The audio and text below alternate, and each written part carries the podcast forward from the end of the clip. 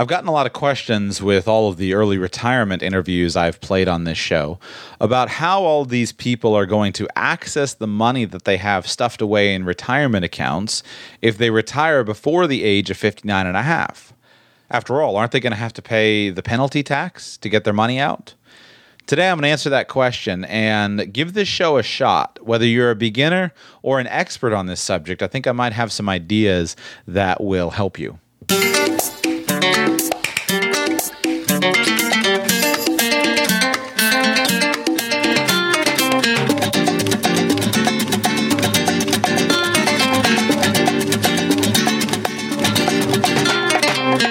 Welcome to the Radical Personal Finance Podcast. My name is Joshua Sheats. Thank you for being here.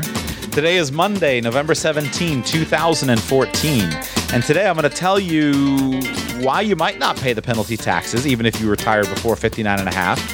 And then I'm going to tell you how to avoid them all if you want to. Give you all the answers for that. Today's going to save you some money, so stay tuned.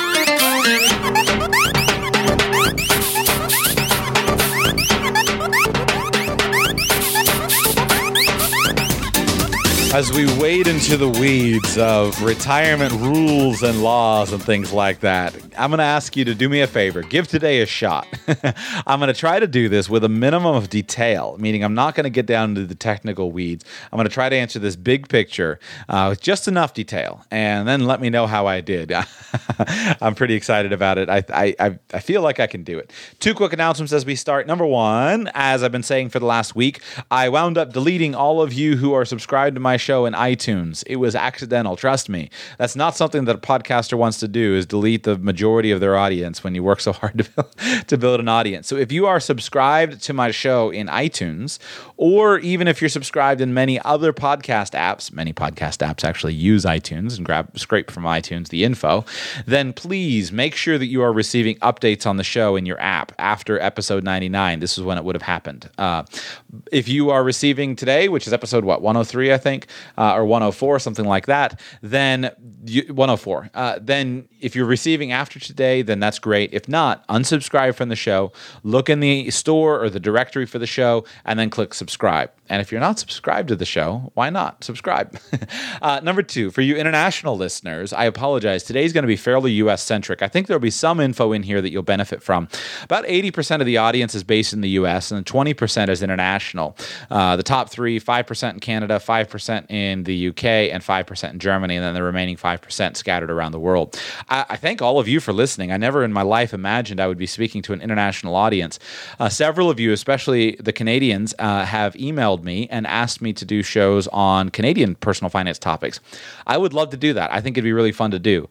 I don't know a thing about your laws. So I'm going to have to do that in terms of an internet, excuse me, an interview format. If you've got somebody that you think would be a great guest on the show to talk about financial planning from a Canadian perspective, especially if they might know things that are similar, dissimilar, I'd love to learn about it. And I can do that in, a, in, the, in an interview format. So if you've got somebody, ask them to email me or you email me for them, joshua at radicalpersonalfinance.com. So let's get into the show. We're not going into the weeds today. I'm going to stay with some big picture concepts, but I'm going to give you enough detail that this is actually going to be useful. I've gotten this question several times, and although I have covered it briefly on a previous show, uh, I think in the show where the guy wrote me and says, I'm 35 years old, I got a million bucks, I hate my job, and I, re- I don't want to retire. At the end of that show, uh, I put this info, some of this info in. the number one response I got on that show, I think it was 55, episode 55, it might have been, uh, was Joshua, you crammed like eight shows into one, into one. That seems to be my disease. So I wanted to create a standalone show to answer this question, and that's what we have today. Uh, I used to be very scared, uh, and by this question or by this problem, and you you probably have been or are uh, right now. And you know what? Maybe you should be uh, because when you get into the world of tr- figuring out what are the penalty taxes and things like that, it just doesn't sound fun. You know, dealing with penalty taxes. None of us really want to deal with penalties and none of us really want to pay taxes. And one of the big problems in this area is actually uh, the problem of perspective. Who are we talking about? So you've heard the, where this question comes from is if you've listened to my show and you've heard various early retirees, you know, p- people planning on retiring at 30, 40, 50 years old, and you're saying, but they have all this money in 401ks. What do they do? And if you go and listen to mainstream personal finance topics, you find that the, the standard advice is don't ever take money out of your retirement retirement accounts early. You know, you have to wait till 59 and a half. Why would you ever take money early? Uh, this is especially tough when you when you listen to uh, like radio shows. So, for example, um, two of my favorites, if you listen to Clark Howard or Dave Ramsey, if they get a listener, unless they do a lot of probing and find something out, majority of the time when people call them up and say, "Hey, Clark or Dave, you know, I need to distribute." money from my 401k, you know, should I take money out of my 401k to pay off my credit card debt? Well, the most common answer you'll hear is no, absolutely not. And here's why. Here the here's the math you'll hear. Um, you know, no, Mr. Caller, because if you're a Miss Caller, because you're going to pay a 10% penalty tax plus you're going to pay taxes on the money. So let's say you're going to pay, you know, you're going to pay 30% taxes. So you've got 30 plus 10, that's 40%. Practically half your money, you're going to lose half your money to taxes and penalties. So therefore, you shouldn't do it. Now, is that true? Well, it might be. I don't know. I mean, going from 40 to 50 is kind of a big deal where we just automatically say half. And I'll tell you, I have been guilty of that. Uh, working with a client who's called me in the same situation. I'm like, well, you basically lose half your money. You know, it's half your money. I've done that myself. I've done that myself. So maybe I need to atone for that with today's show. But there's a big difference between that type of caller and that type of situation versus somebody who is financially sophisticated and understands the rules and is has a plan for early retirement. They have a lot of money, they're saving money, and they're using the retirement accounts as a tool. And uh, so there's a big difference, and this is why one of the reasons it's tough. If you're listening, if you're used to listening to mainstream, you know, financial talk, nothing wrong with that. That's great, but you've got to recognize that you probably have a different perspective than maybe what I talk about on this show. There's a big difference between saying, I've got to take money out to pay off my credit card debt, when the majority of people that I'm bringing on this show, uh, at least to talk about early retirement, credit card debt is not even, is nowhere near an issue. Uh, it's like, it's, it's just not even in the same ballpark. That's why it's kind of tough for me to answer questions on credit card debt because I just don't I don't think that much about it. Like if you have credit card debt and if you're paying interest on it and it's not deductible interest, I'm just like, what what are you doing? Why would you do that? Uh, so there's a little bit of a different approach to my show versus versus the other. So you've got to ask yourself the question: How sophisticated are you when you're actually doing this problem?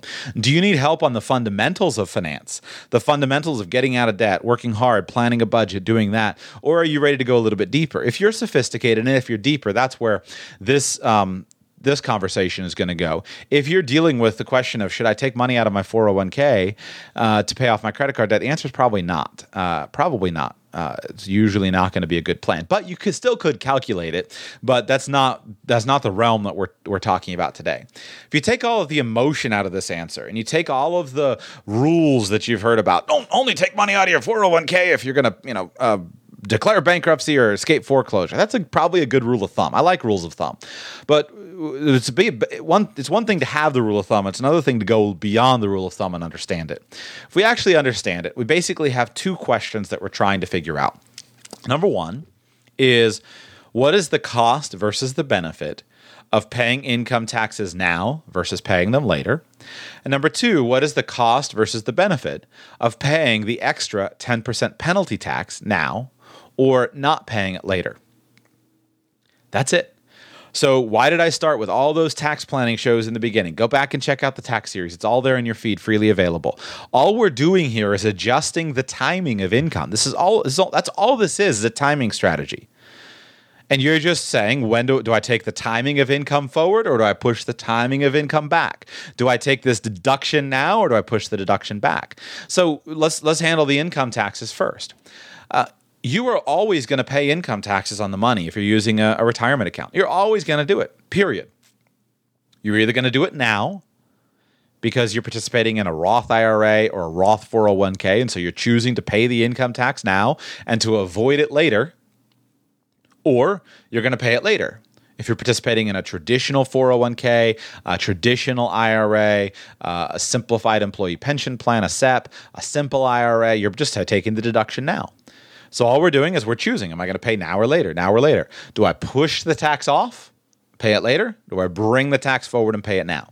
And the answer to that question is pure math. What's in your best interest? Well, you have to actually calculate it.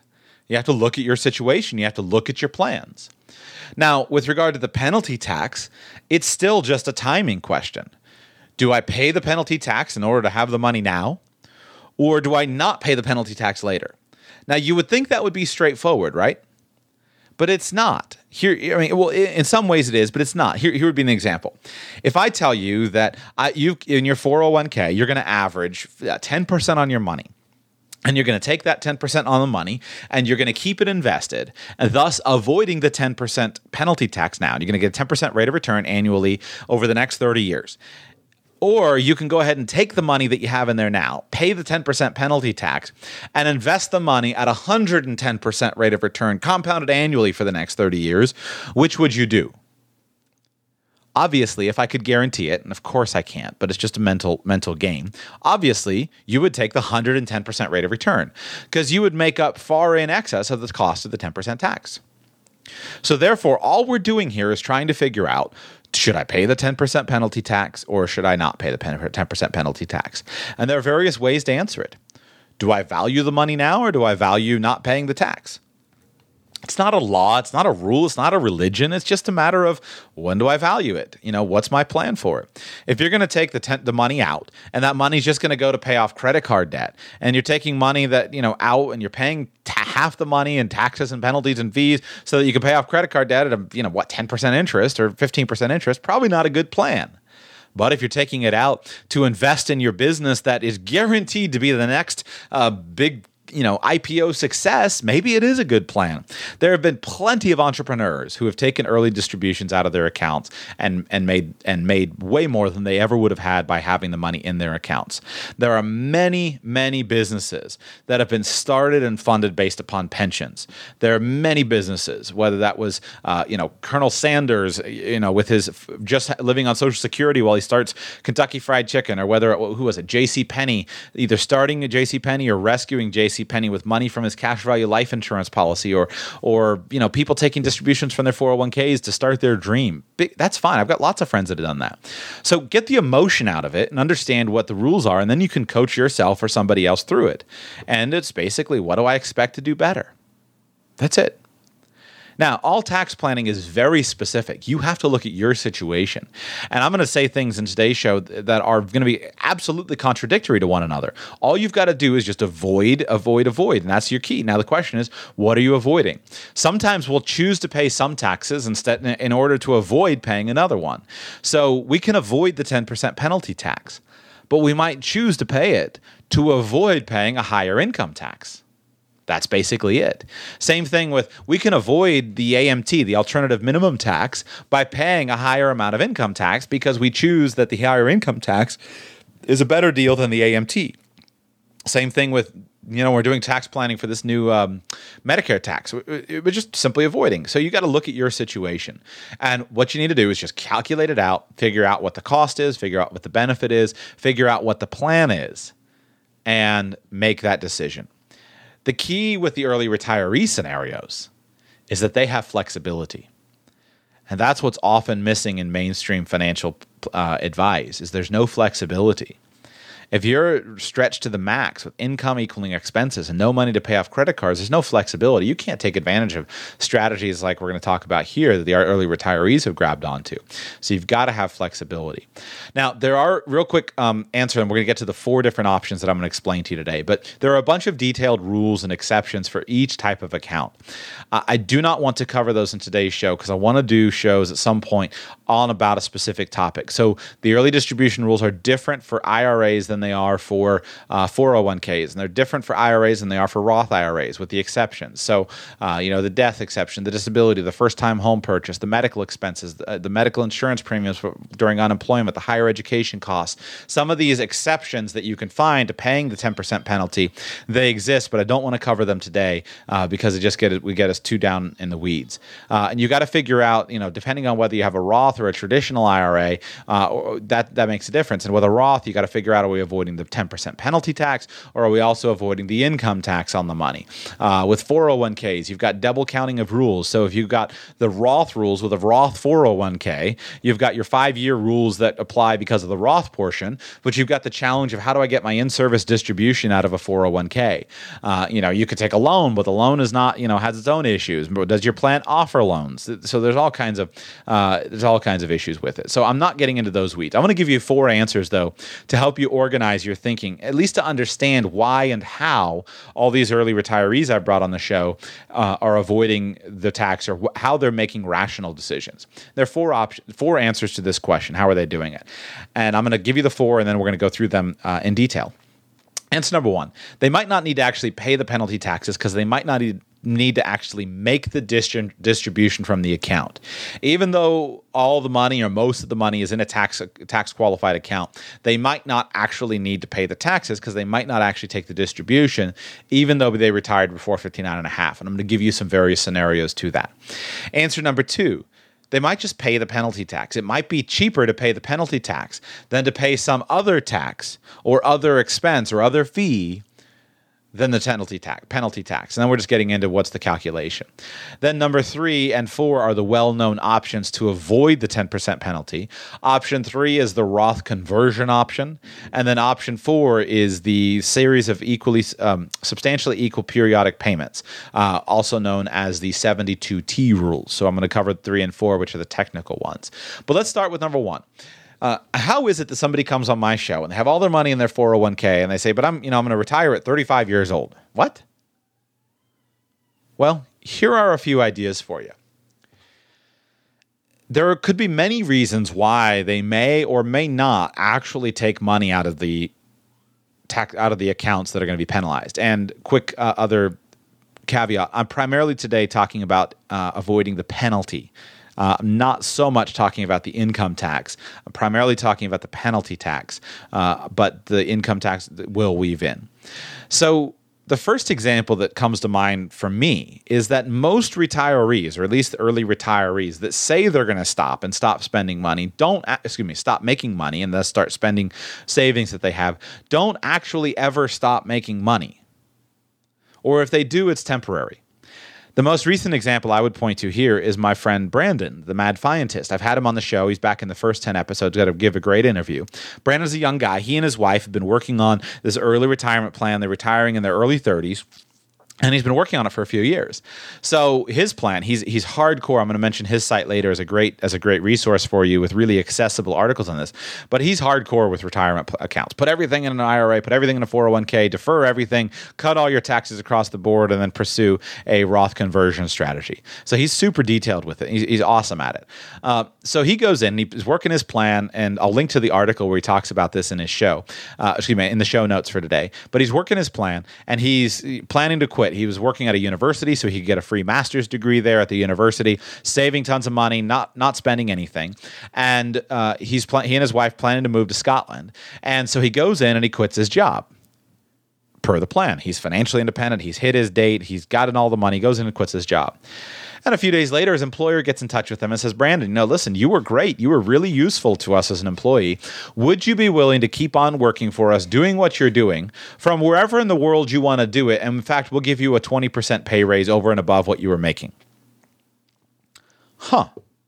So it seems like at least for now he's accepted it. Now, will he do that for the rest of his life? I don't know, and he doesn't know either. I'm sure, unless you know, maybe it's six months, maybe it's six years, maybe it's not at all.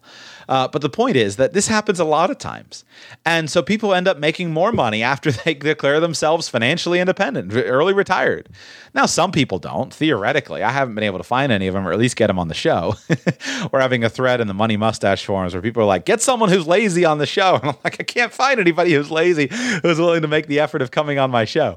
But, um, uh, the point is Brandon so he's making 20% more and even though he's got all this strategy of how do I get the money out he's still making more money so he doesn't actually need the money. So he declared himself financially independent and yet he's still working.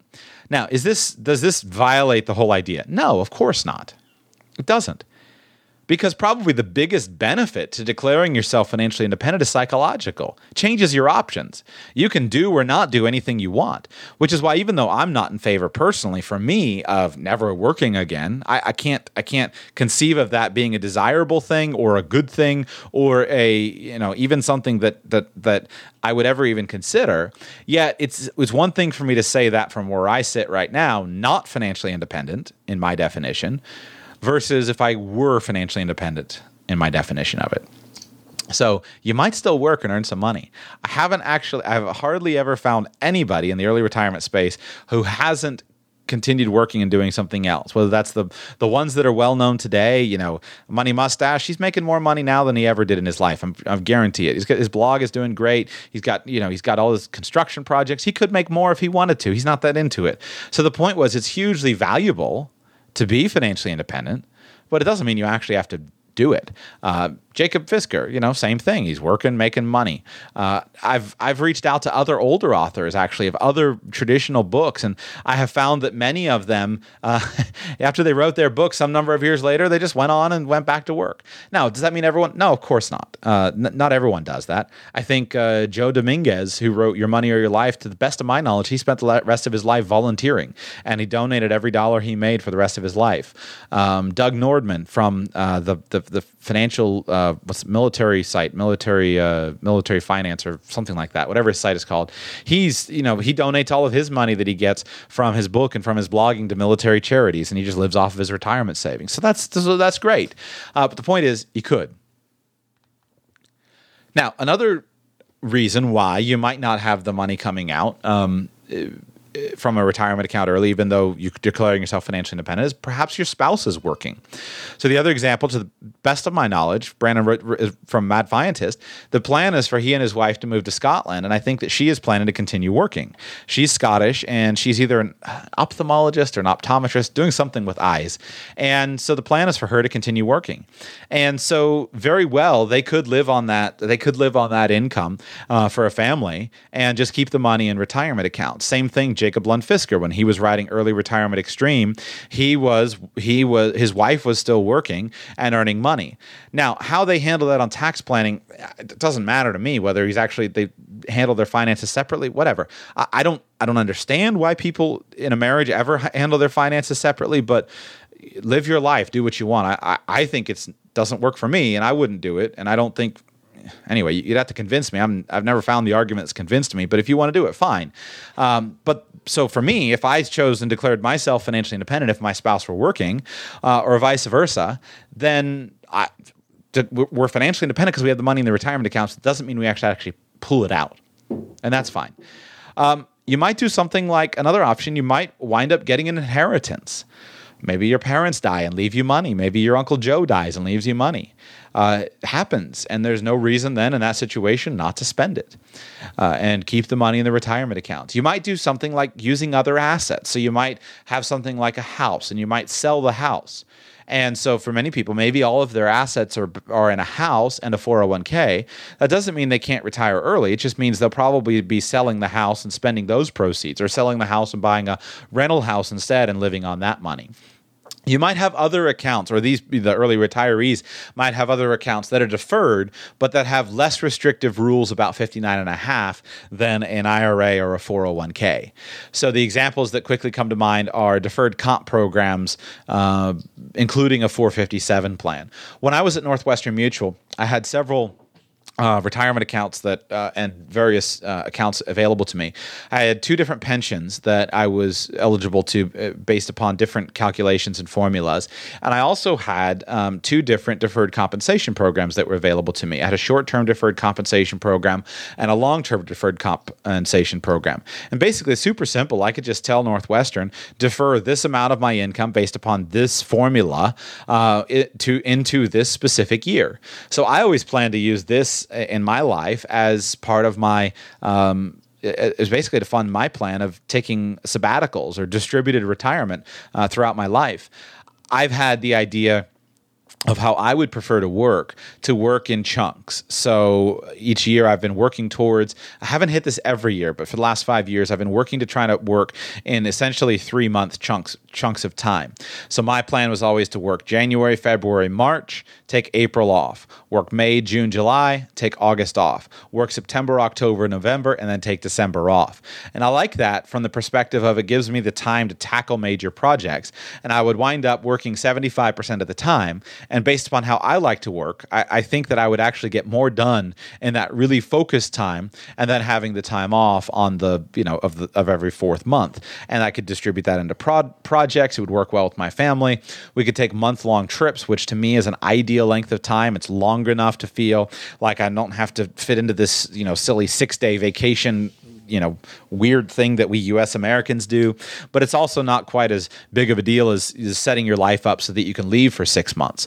So that's how I've even I've approached it. You know, for the last few years, I haven't hit it every year as organized as I would like, but I've always been able to take at least a month off, often closer to two, depending on how I structured it every year for the last basically five years. And I work harder during the time that I'm here and then take my time off.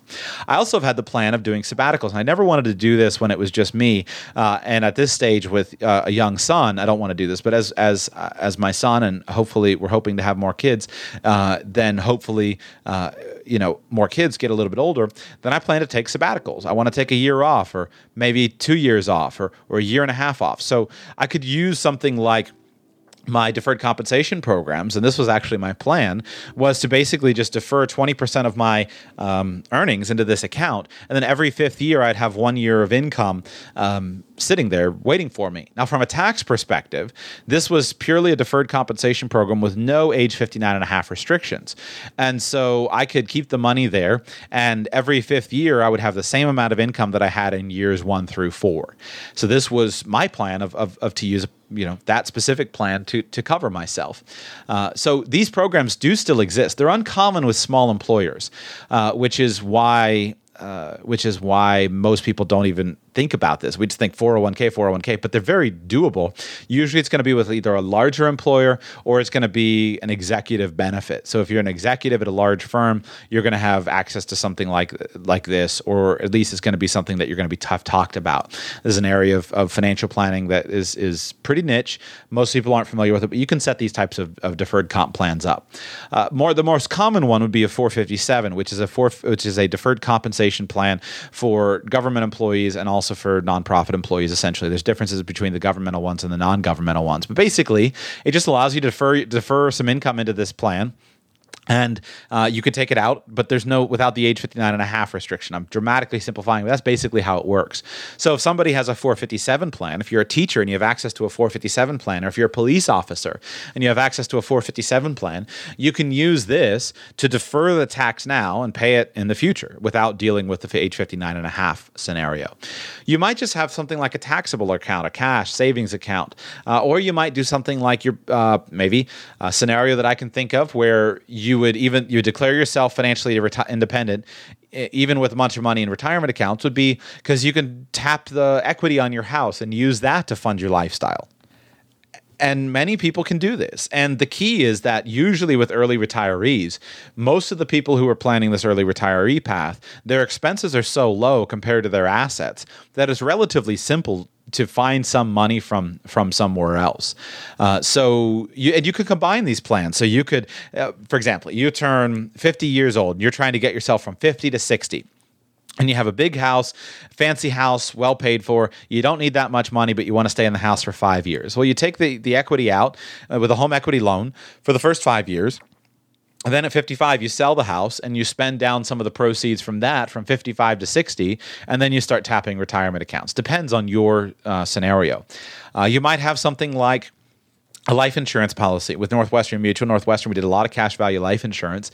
And so that was always uh, something that oftentimes I would come across a client who has this really awesome, mature, well funded life insurance policy. So a lot of times when you were doing retirement planning, uh, that's a pool of money that we can pull from. And if their dad bought it for them and this thing is crazy mature and we've got all these dividends that we could take out tax free up to the basis, or maybe we could take out a loan against it to fund to, to, to fund as it to use as a funding mechanism mechanism to bridge from one account to another. It just depends on the, the makeup of the person.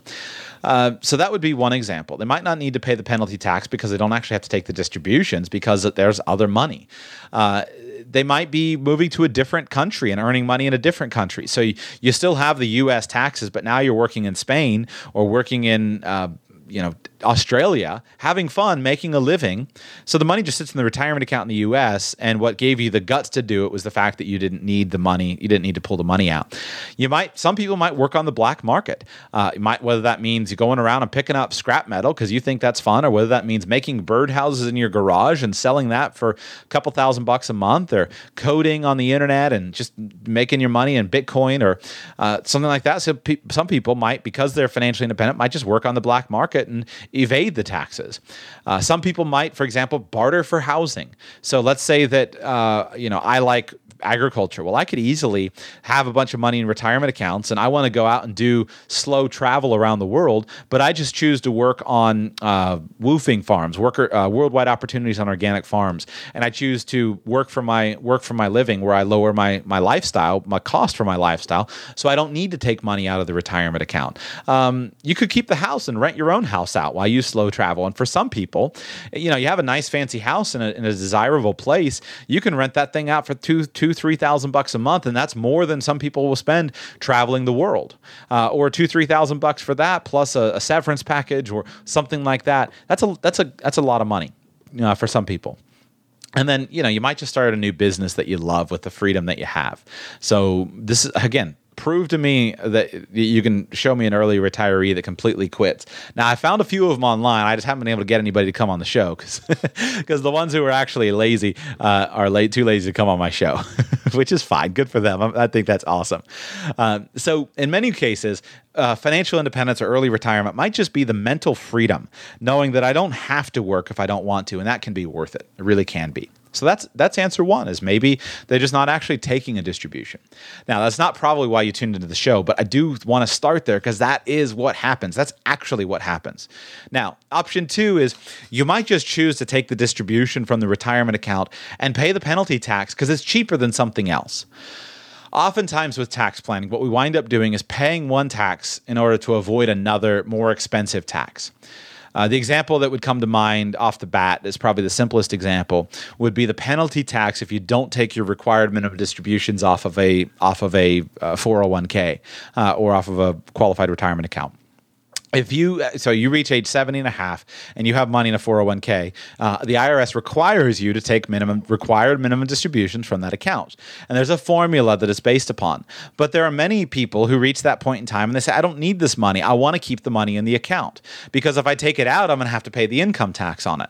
The problem is that if you don't take your required minimum distributions then you are taxed at 50% of what the required minimum distributions would have been. So you pay a 50% penalty tax. That's a lot of money. There's almost nobody that has a tax rate in excess of 50% on retirement distributions. So basically, you choose to take the money out at say perhaps a 20% rate and pay the 20% income tax now so as to avoid the 50% uh, penalty tax on your required minimum distributions. Now, it could be the other way around. You might choose to put the money into a retirement account and then take it out uh, to avoid a 20% uh, income tax and then take it out knowing that you're only going to take it out when you're paying a 10% penalty tax. And so, therefore, paying the 10% penalty tax could conceivably be cheaper.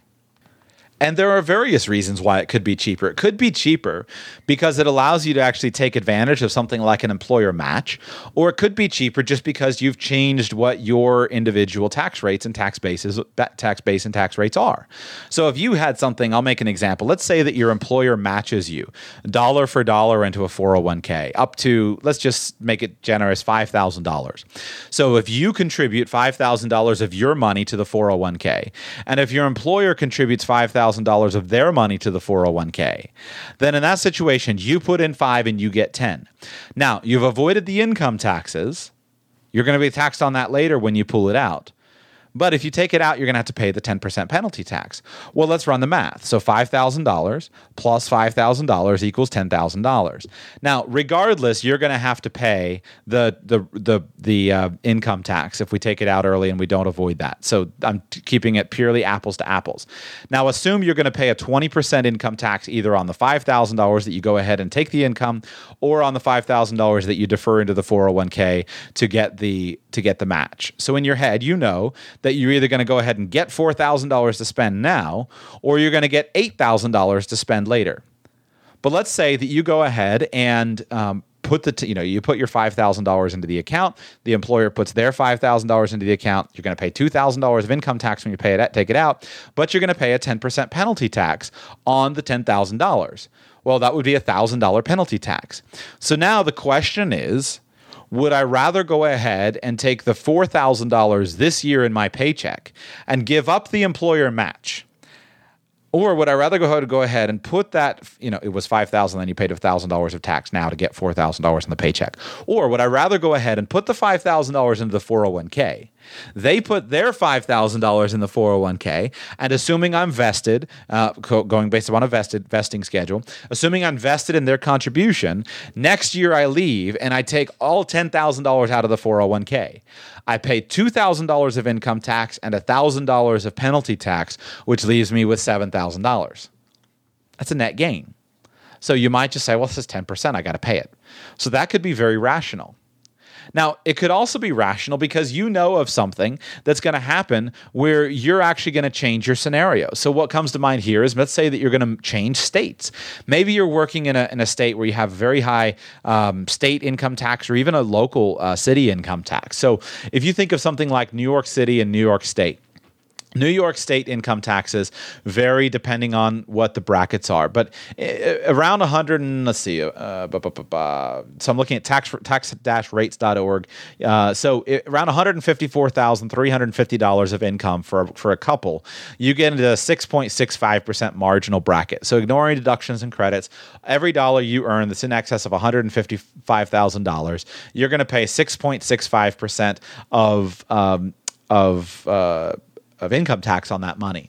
Now, if you go to the New York City rates, well, let's see. So New York City rates look like they range from about three to three and a half percent.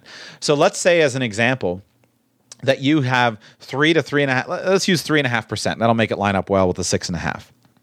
So now, if you have three and a half plus six and a half, you have ten percent income taxes. So what's the harm of just putting the money into the 401k and then moving to Florida when you quit your job and taking the money out of the 401k? You had the, you know, you paid 10% up there and you paid 10% down here of taking it out early. Now the trick would have been in that situation you can exploit probably an income bracket. So let's say you go from $300,000 of household income to living on only needing $3,000 a month because you're doing an early retirement thing and you were saving 90% of your income. Well, in that situation it's pretty simple. You're not going to pay that much much bracket, you're not going to ha- you're going to have zero income taxes. So you go from maybe an effective rate of forty percent up there to an effective rate of 10% in Florida because you're just paying the 10% penalty and you're paying 0% state income taxes and 0% in um, uh, in federal income taxes because you lowered your income needs. That might be a good reason just to go ahead and pay the pay, pay it. Uh, another example would be California in California. Uh, let's see, again, tax-rates.org. Excess couples in excess of $415,000 of income. The marginal bracket is 11.3%. That's up goes up to 13.3% in excess of a million of income. So you've got an 11% in state uh, tax bracket. Uh, if you just simply moved from California to Florida and then took all of your money out of the account, that would theoretically could save you 11.3 excuse me 1.3% 11.3 minus 10 now does this actually work in practicality? No not in that specific way because the brackets you know we're talking about a marginal bracket. Uh, it's not quite that that neat but it's pretty much the concept. Now when you combine this with the income tax bracket from going with a lower number. This is the other one. So the two big changes, you might change states from a state that charges income taxes to a state that doesn't, or you might also change where you are in the bracket, what your marginal bracket is. So if you went from earning $200,000 a year and you're living an early retiree lifestyle and living on $3,000 a month, $36,000 a year, and then you just went and you started taking off the money at $36,000 a year, you're going to be paying a much lower, even though it's coming from uh, retirement accounts, you're going to be paying a much much lower income tax bracket at that money, even if you were paying the the uh, the penalty. Now you actually have to calculate your specific scenario, but this can make a big difference. Could you go from a 30% marginal bracket to a 0% marginal bracket? If so, then paying 10% um, instead of 30, paying a 10% penalty instead of the 30% uh, bracket uh, would be worth it. So you have to start with looking at your actual scenario, looking at your actual taxes, your actual rates, the base, the, the rates in your situation, and then looking at what your options would be and also what your plans would be. If you're never going to move from New York City to Florida, don't. You know, don't do that plan. But I can tell you that's one of the big reasons why we have a gazillion New Yorkers down here. Uh, and if you're never going to move from California, don't do that plan. You know that's not going to work. You're going to need to do something else. But that is one one one scenario. So you might be in a lower bracket. You might move to another state. And the other thing is the tax might not be a big deal because it's just doing it for a few years. So maybe then this is often I think also what happens is that people are going to retire before 59 and a half, but they just need money for a few years. So maybe you're retiring at 50. Well, if you have a ton of money in investments, maybe by then your investments are growing by so much that it's far in excess of the 10% you're going to pay to get the money from 50 to 59 and a half and then you're going to take the money out. Big deal. So the you know is that mathematically perfect? No but we don't have a crystal ball to know exactly what all of your lifetime plans are when we're sitting down at 22 years old and, and making out plans Okay. So hopefully that's a good intro. Now we're going to get to the two like technical things, and I'm not going to actually spend a long time, but I want to wanted to make you aware of those. Option answer one, meaning answer that you're not they don't actually take the distributions. That's one answer to the question of how do the early retirees do. Answer two is they might just pay the penalty tax, but most of the people in the early retiree plan are planning on on options three or four. Option three is called the Roth conversion, and option four is a series of equal, uh, substantially equal series of substantially equal periodic payments. 72T uh, is what it is. So let's do the Roth conversion. Here's basically the principle behind it without any technical talk. When you participate in a Roth IRA, you can always take your contributions to the account out again without any tax implications one way or the other of any kind. So if you this year put $5,000 into a Roth IRA and next year you take $5,000 out, regardless of your age, there are no tax compli- you know, no tax uh, issues whatsoever with that decision which is why when you're young this can be a really great move to do is that you fund the Roth IRA and you put your 5000 bucks in there. And even if you just kept the money in cash you can use it as an emergency fund. It's no big deal. Now you have to avoid any kind of penalties or fees that would be imposed by an investment company. So let's say that you if you were buying loaded mutual funds where you're paying a commission you wouldn't get that money out. Or if you are um, uh, paying where there's some sort of fee involved. You have to avoid that if you're going to do this plan. But you could do that at a bank with a, probably no fee and just toss the five thousand bucks in there. So I would always just use the Roth IRA as just a straight account because you can always take the money out. Now, if you contribute five thousand dollars to the Roth IRA and next year you take out five thousand and one dollars.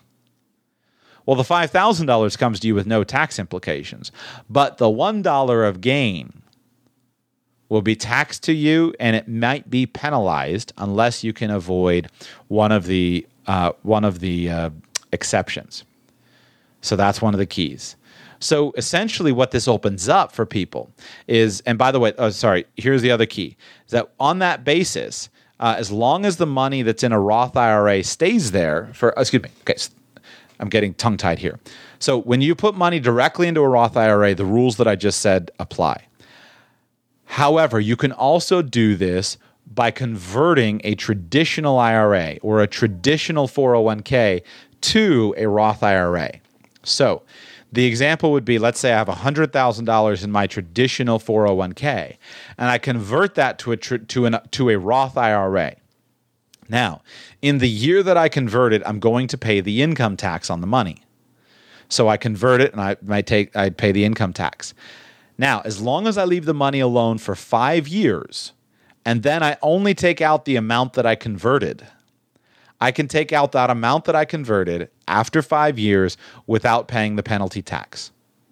So, this is the plan that most of the people that are in this scenario are, are, are working on. So I have a million dollars in 401ks, and this is called a Roth conversion ladder.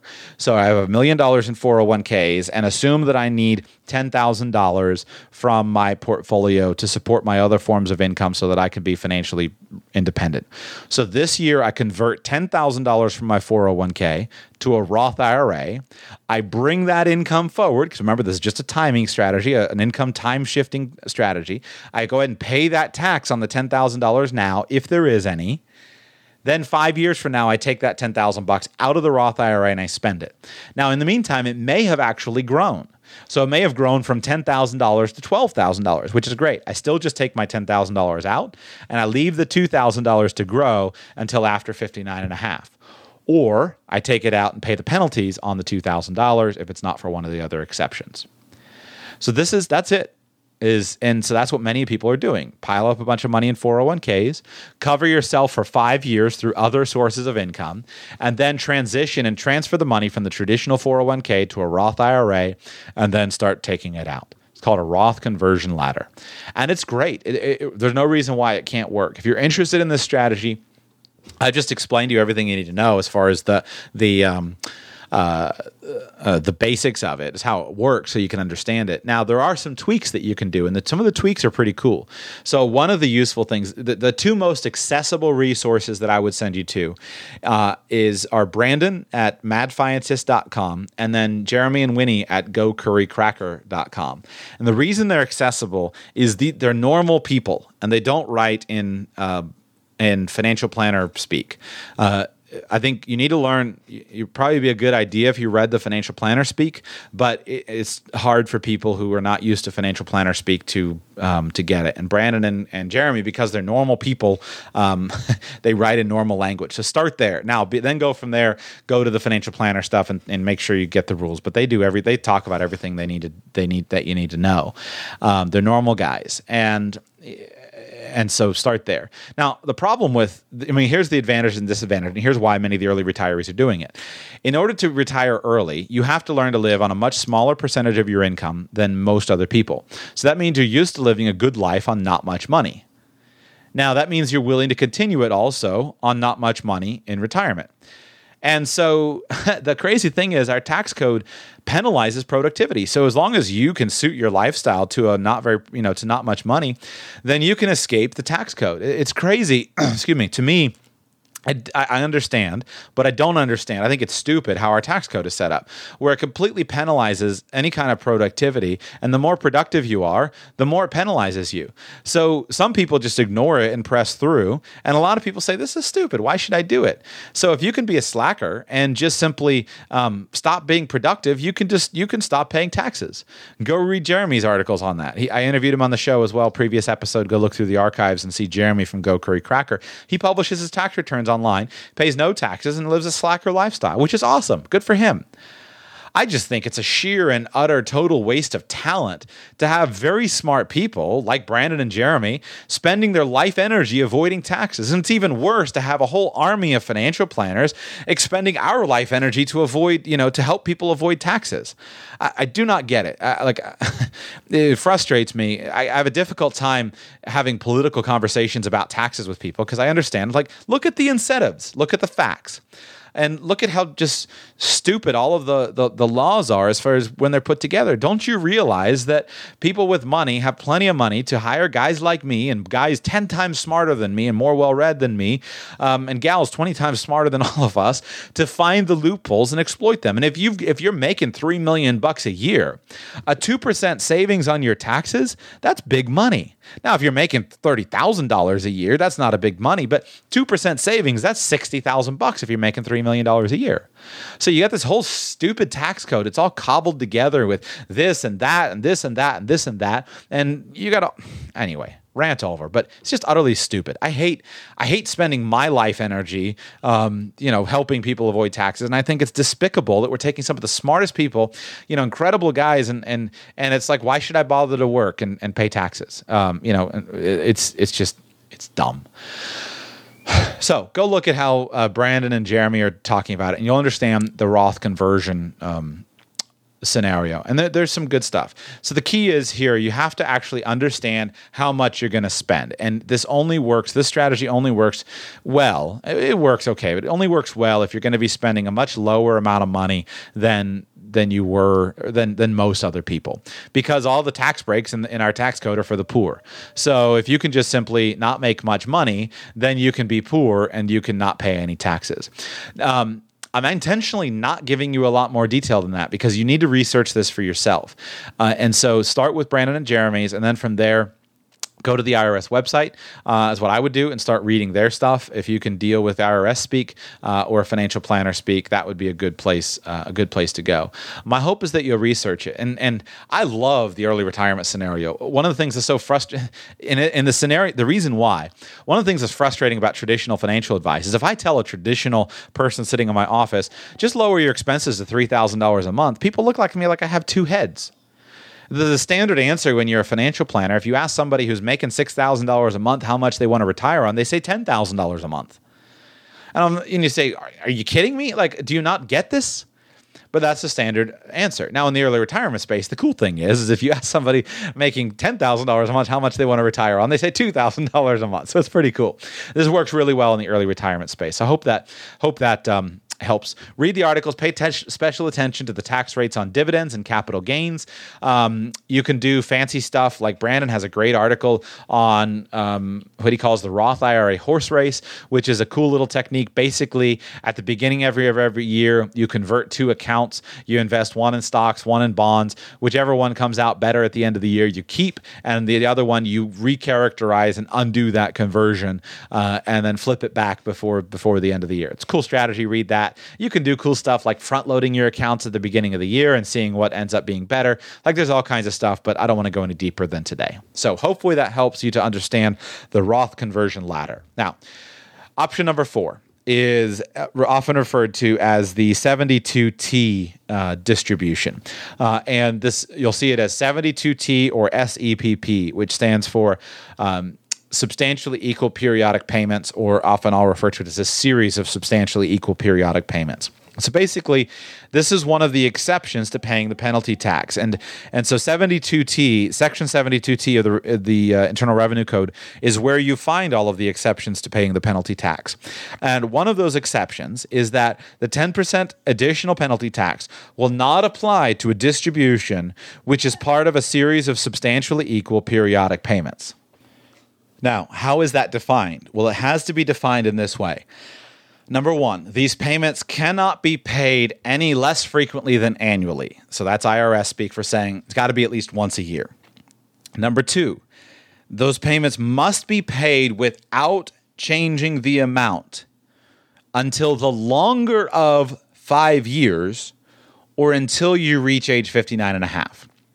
So if I'm 30 and I do this, I cannot change the amount coming from the account until at least 59 and a half.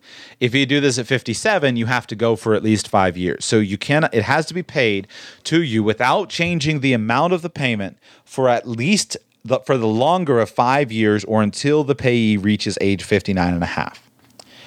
Next, the distribution has to be based upon the life expectancy of the recipient or the recipient and their beneficiary.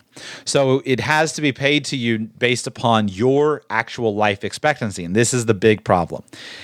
It has to be based upon a reasonable rate of interest, and it, if applicable, has to be based upon reasonable mortality assumptions. Here's the key once you start taking payments, those payments may not be changed. They may not be increased, they may not be decreased, they may not be changed in any way before the age of 59 and a half or the end of five years, whichever of those is longer. Make sense? If the payments are modified in any way, then the 10% penalty tax is applied retroactively to all payments that are received before 59 and a half. That's a big deal. That's a huge deal. If you change the amount at any age, then the 10% penalty tax is paid it has to be paid retroactively. Now, if I do this at age 30, you know, I'm probably going to know that. But what happens is sometimes somebody will do this at 52. And let's say they set up a payment series of payments at 52 and then at 58 they change something. Uh, and then because like oh, I'm almost 59 and a half and they change the amount somehow. And if they do that, then they're they're sunk um, because then the, the the payments have to actually they owe the 10% penalty tax on all the money they received from 52 to 58. And the only exception to that is that there is an option one time where they can switch from what's called the annuity method or the amortization method to the required minimum distribution method without paying a penalty. Uh, but what that does is it greatly decreases the payout amounts, and so that could actually help, um, you know, keep the funds for longer, but it reduces the payout amounts, which uh, usually isn't the, isn't the goal for early retirees. Uh, which is incidentally, this is one of the reasons why this Section 72T, and I'm going to give you some example numbers here in a minute as we wrap up, but this is why 72T is not really of help for most people. I had a scenario in my my practice where I had a client and wonderful client, and this client came to me and they had had a lot of money in their 401k, and when they had a lot of money in their 401k, they were doing well. The money got rolled over to my uh, stewardship, uh, pr- uh, and based and and while it was under my stewardship, the client was doing fine. They they had gotten laid off from a job, but they were receiving um, they were receiving uh, uh, what's that called when they pay you money. Um, unemployment. They were receiving unemployment and they were just enjoying their unemployment income. They weren't looking for work and they were just enjoying their unemployment. And this was in the time in 2000 and whatever, late 2000s, when it was extended, when they kept extending the unemployment, extending the unemployment. The client was traveling and just not living a big lifestyle, but just enjoying the unemployment. So then, and then had some other savings. And then, you know, finally the unemployment ran out after what it was, 99 weeks, I think. So finally the unemployment ran out. So they just started to think about getting a job. So they went and started getting getting a job and started looking around and trying to figure out, well, what do I, um, you know, what do I do? Well, they looked at a few different places and couldn't find a job. And then they started taking distributions from the retirement accounts. And it started off as small and it got bigger it got bigger and it was bigger. It was one, and then four months later it was another. Then it was ten thousand dollars, then it was forty thousand dollars, etc. And this retirement account goes down, down, down, down, down. But the problem was the retirement account. This client was about fifty, but the retirement account, no, no, excuse me, late forties, wasn't enough to get them through retirement even. So I, you know, they said, is there any su- su- exception? But we go through 72T, and 72T didn't work because uh, because they, they didn't even have enough money for retirement. So the, the whole time, though, they insisted they were going to get a job, and they're going to get a job, they're going to get a job. So I said, listen, you could start 72T, but the problem is the payments are not enough to fund your whole lifestyle. And if you start 72T, you can't change it. Well, the whole point was they needed to go back to work, and they said they were going to. So it just wound up being a tough situation all around, and it was a massive problem. So 72T didn't help. Looking back in retrospect, if I could have predicted what would have happened, then I should have. And that's one of those things where, with more maybe wisdom of hindsight, maybe next time if a client, you know, is the type uh, client who doesn't work for two years because they're taking unemployment, and then I should have maybe predicted, but I didn't know they were going to be out of work for five years, and so 72T didn't didn't didn't work. So they paid the 10% penalty tax. So this is a this is just an example, and the key key is you have to actually review the rules and and figure out you know what works in your situation. Let me give you one calculation and then I'm done here uh, for today, except I want to actually um, talk about one problem or consideration with these approaches. So, if you actually look at the numbers, and the easiest way to look at the numbers is to just use an online calculator. I'll I'll put one from Dinkytown here um, in the show notes uh, that I pulled up. This is easier than calculating by hand, and you, it'll compare the three different amounts. And you can put in your account balance, the interest rate. It'll it'll stick that in for your age and then the beneficiary's age, and then you can choose whether you want to do a single life expectancy or a joint life expectancy or the uniform table. So if I put in here, let's say that I now am, I'm and it starts at 35, so I can't can't do it at 30, but let's say I'm a year old and I put in here that I'm 35 and my beneficiary is 35, and I calculate this on a million dollar portfolio. This million dollar portfolio, basically, I could get somewhere about $34,000 per year out of this account. So in my scenario, if I were 35 years old and I had a million dollars invested and I wanted to take out 3.5% every year, uh, which would effectively be what $35, $34,000 would be, I could use this to actually fund my lifestyle and never have to pay the 10% penalty tax. I would pay the income tax, but I never have to pay the 10% penalty tax if I did that. Now, the problem would be that I can't stop it. So if at 39 I change my mind and I go back to work, I can't stop this money. Otherwise, I have to go back and pay the 10% tax retroactively. So this is the kind of thing that it could be applicable to an early retirement situation. Mm, but it's probably not. You have to have enough money, and an early retiree scenario could do it because they have enough money, but it's probably not because you can't change it. And it, and for to me to go from 35 to 60, 59 and a half, 60, That's 25 years that I got to predict and I can't stop the money. Now, if I'm okay with just keeping the money coming in and getting it out, that's fine. And so for some people who are trying to say, I need to cash out my 401k, that could, that can work and that can be fine. But you got to consider it and count the cost. So, those are the four basic options. And depending on you know us an individual situation many people will choose among those options. Now i want to close with one one of these problems. One problem for you to consider. Could the laws change? And this is something i rarely see discussed in the early retirement space but it's a concern of mine. Could the laws change? One thing i've eh, i haven't te- i haven't gone back and searched all the legislative history, but I do know this: laws change, and I have an example here that to me is a good uh, is a good example. I'm going to cover in just a second, but it's very tough for me to trust the government. It's very trust from, tough for me because the the legislators who are in designing the law are going to be swayed by the court of public opinion, and it's very hard for me sometimes to figure out why certain things are done. So, for example, uh, you could hear what the traditional mainstream tax perspective of uh, of financial planning, excuse me, of uh, tax law would say that the reason that the government gives you a tax incentive for you to set your money aside until at least the age of 59 and a half is because it's in the social good and it's in the common good for all of us to care for ourselves for retirement. So there's going to be a motivation for you to set your money aside well, might be a motivation if you just stop taxing people on earning money, but uh, set that set that aside. So that might be a motivation. Now you could flip it around and say, well, is there another reason for this? Is there a motivation for you to keep your money locked up, for example, to keep you as indentured or enslaved to the working system? Because if you can't get your money out easily, then now you're forced to keep working. What's the answer? I don't know. I could argue either of them.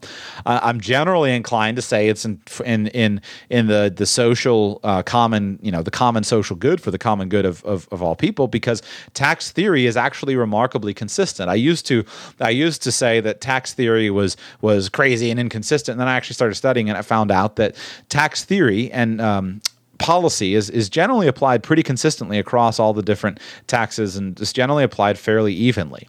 So I'm inclined to go in that direction. But man, I can acknowledge whether intentional or not the fact that if you keep the money locked up till 59 and a half, makes it tough for people to get at it or is it a way of of gaining insight into what people have? You know every year every single one of your retirement accounts gets reported the balance gets reported to the government.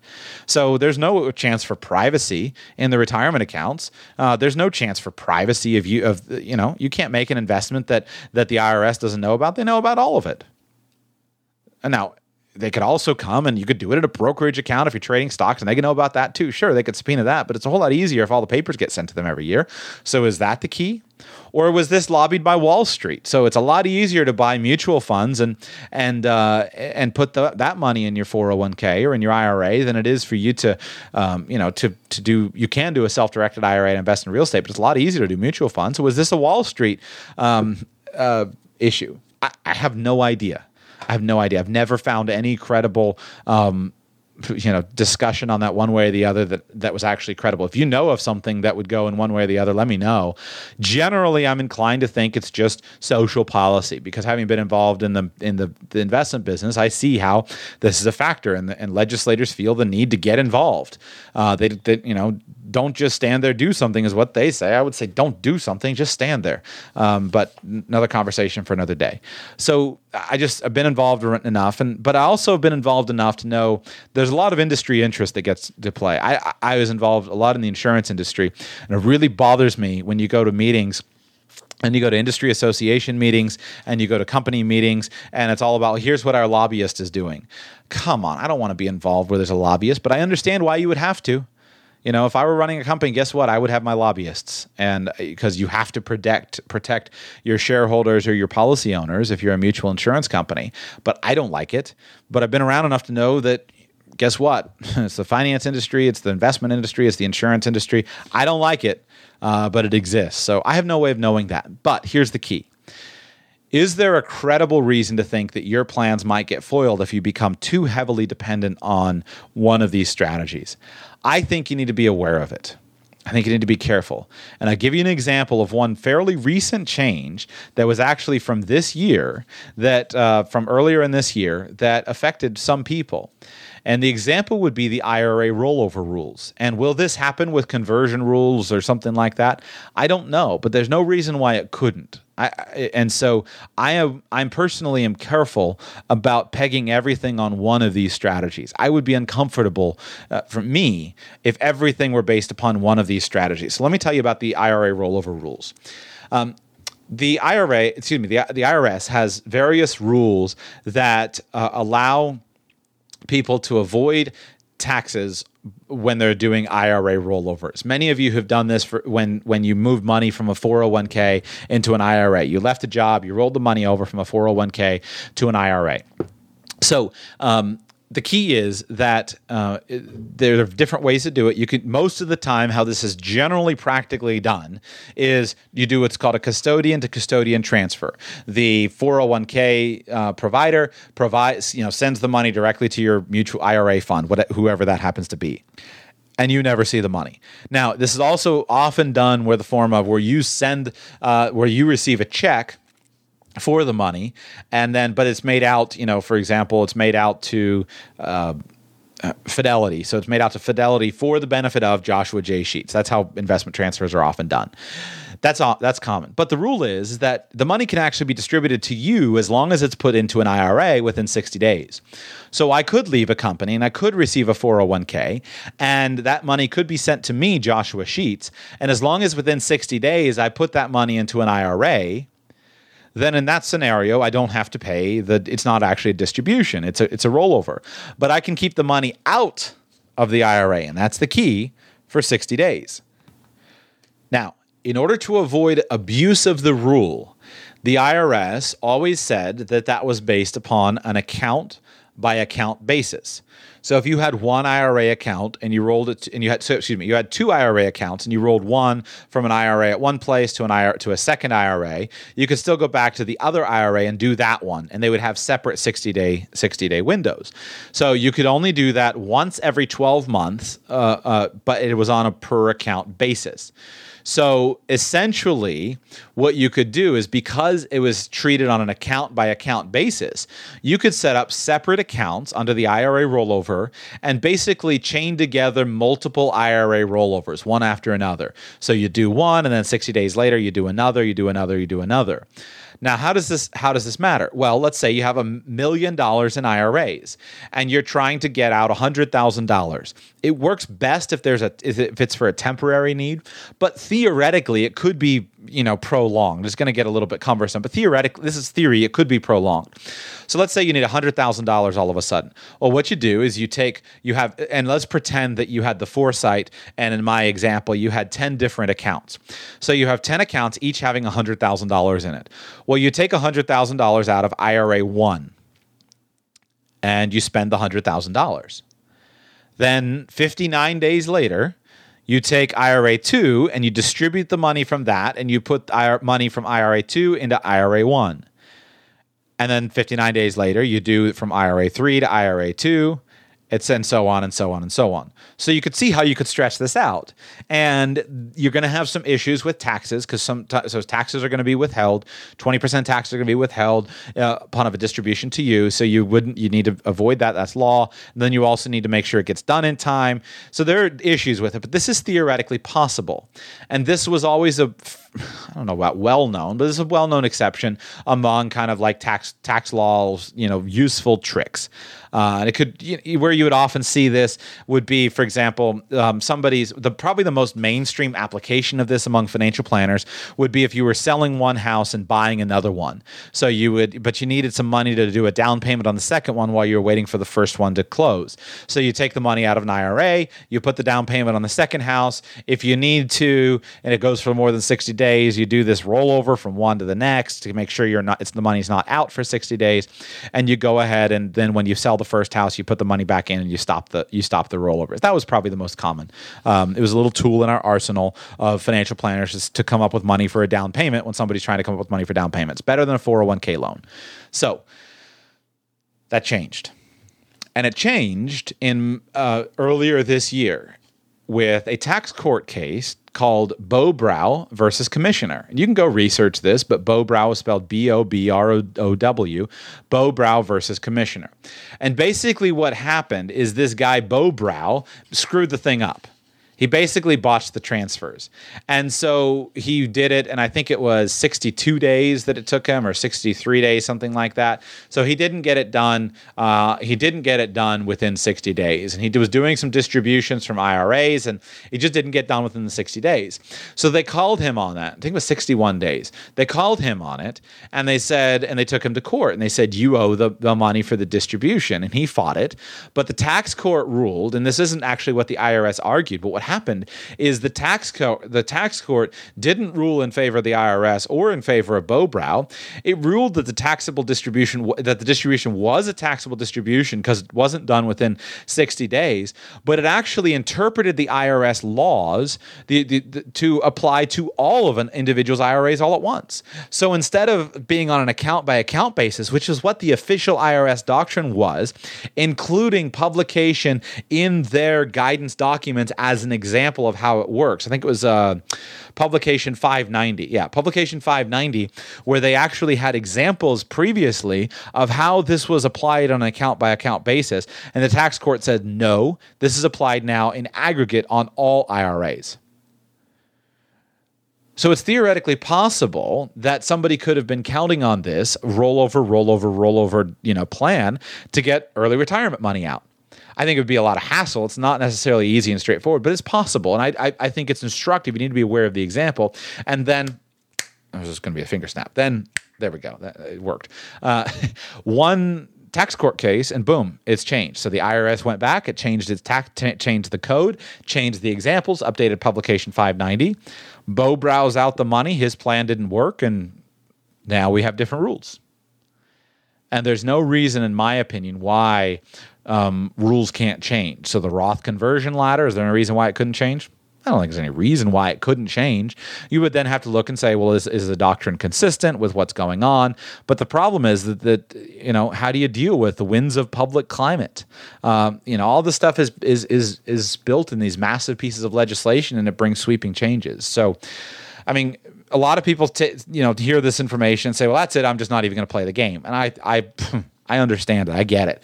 A lot of people, however, say, okay, here I'm going to play the game. And most people, what is reality is that most of us wander into this stuff. You know, you get a job and you wander into your 401k, you wander into your IRA or your Roth IRA when your dad tells you to do it. And then years later, you're looking at your situation saying, what do I do? So, my point is that there are various ways around this. You have to look at it uh, at an individual but that uh, and, and, say what are your assets? What's your asset makeup? What are the risks of your situation versus the rewards? What's the potential savings versus the not?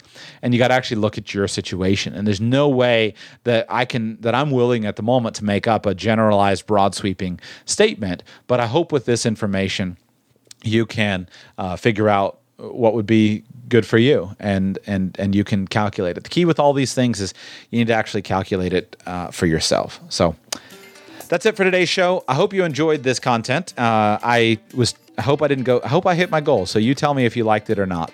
Um, check back tomorrow. Tomorrow I'm releasing an interview with Tammy Strobel uh, from Rowdy Kittens. We're going to talk about minimalism minimalism and how it has helped in her and her husband's financial planning. I think you'll enjoy that. Wednesday, I think I'm going to talk about college planning. I've got um, openings for Friday's Q and A. Uh, I would love some feedback on the Q and A. If you're listening to it, if you're not listening to it, let me know. I did a two-hour show on Friday with the Q and A thinking that you know I just I felt guilty last week when I cut myself off at an hour. I wanted to answer the questions, but I know many of you have trouble with those two hour shows, and I, I feel like I did an okay job at answering the questions, but it was long because I did a lot of questions. So, still trying to figure out the format here and figure out what's what's helpful and what's not. Thank you for those of you so far who have signed up for the membership program for the irregulars. I thank you for it. Um, hasn't been well i dumped you know probably 70% of the audience right when i launched it so a little hard to know. Uh, it hasn't been enough where i can uh, just quit everything i'm doing now but it's certainly been a few of you who've signed up and i really thank you for that and i appreciate it. If you value the show and the content and the, and the information that i'm bringing i would be thrilled to have you as a member of the irregulars. That is how i've designed if you like information like this it's straightforward that's unbiased i'm hoping that i can build a membership program that will support the show and i'd love to have you support it. It's 10 bucks a month or 100 bucks a year. Listen if you don't have the money. I received some feedback from a listener that I want to support it, but I don't have the 10 bucks. Don't worry about it. Apply the concepts. It's all for free. It's why I'm doing this. Apply the concepts and consider it my contribution to your financial independence. If or when you're able to get to the point where you do have the money, I would be thrilled if you wanted to uh, support it at that point in time. But if you can't afford it, then don't worry about it. So go by if you're interested. Go to radicalpersonalfinance.com slash membership. I think that's it for 104.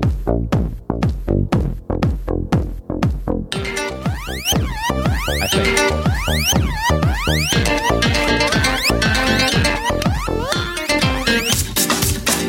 Anyway, go and check out the membership program. We'll be thrilled to have all of you uh, to join that. And thank you for listening. I'll be back with you tomorrow.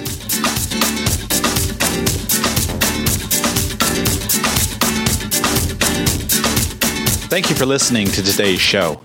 This show is intended to provide entertainment, education, and financial enlightenment. Your situation is unique, and I cannot deliver any actionable advice without knowing anything about you. This show is not, and is not intended to be any form of financial advice. Please develop a team of professional advisors who you find to be caring, competent, and trustworthy. And consult them because they are the ones who can understand your specific needs, your specific goals, and provide specific answers to your questions. Hold them accountable for your results. I've done my absolute best to be clear and accurate in today's show, but I'm one person and I make mistakes. If you spot a mistake in something I've said, please come by the show page and comment so we can all learn together. Until tomorrow, thanks for being here.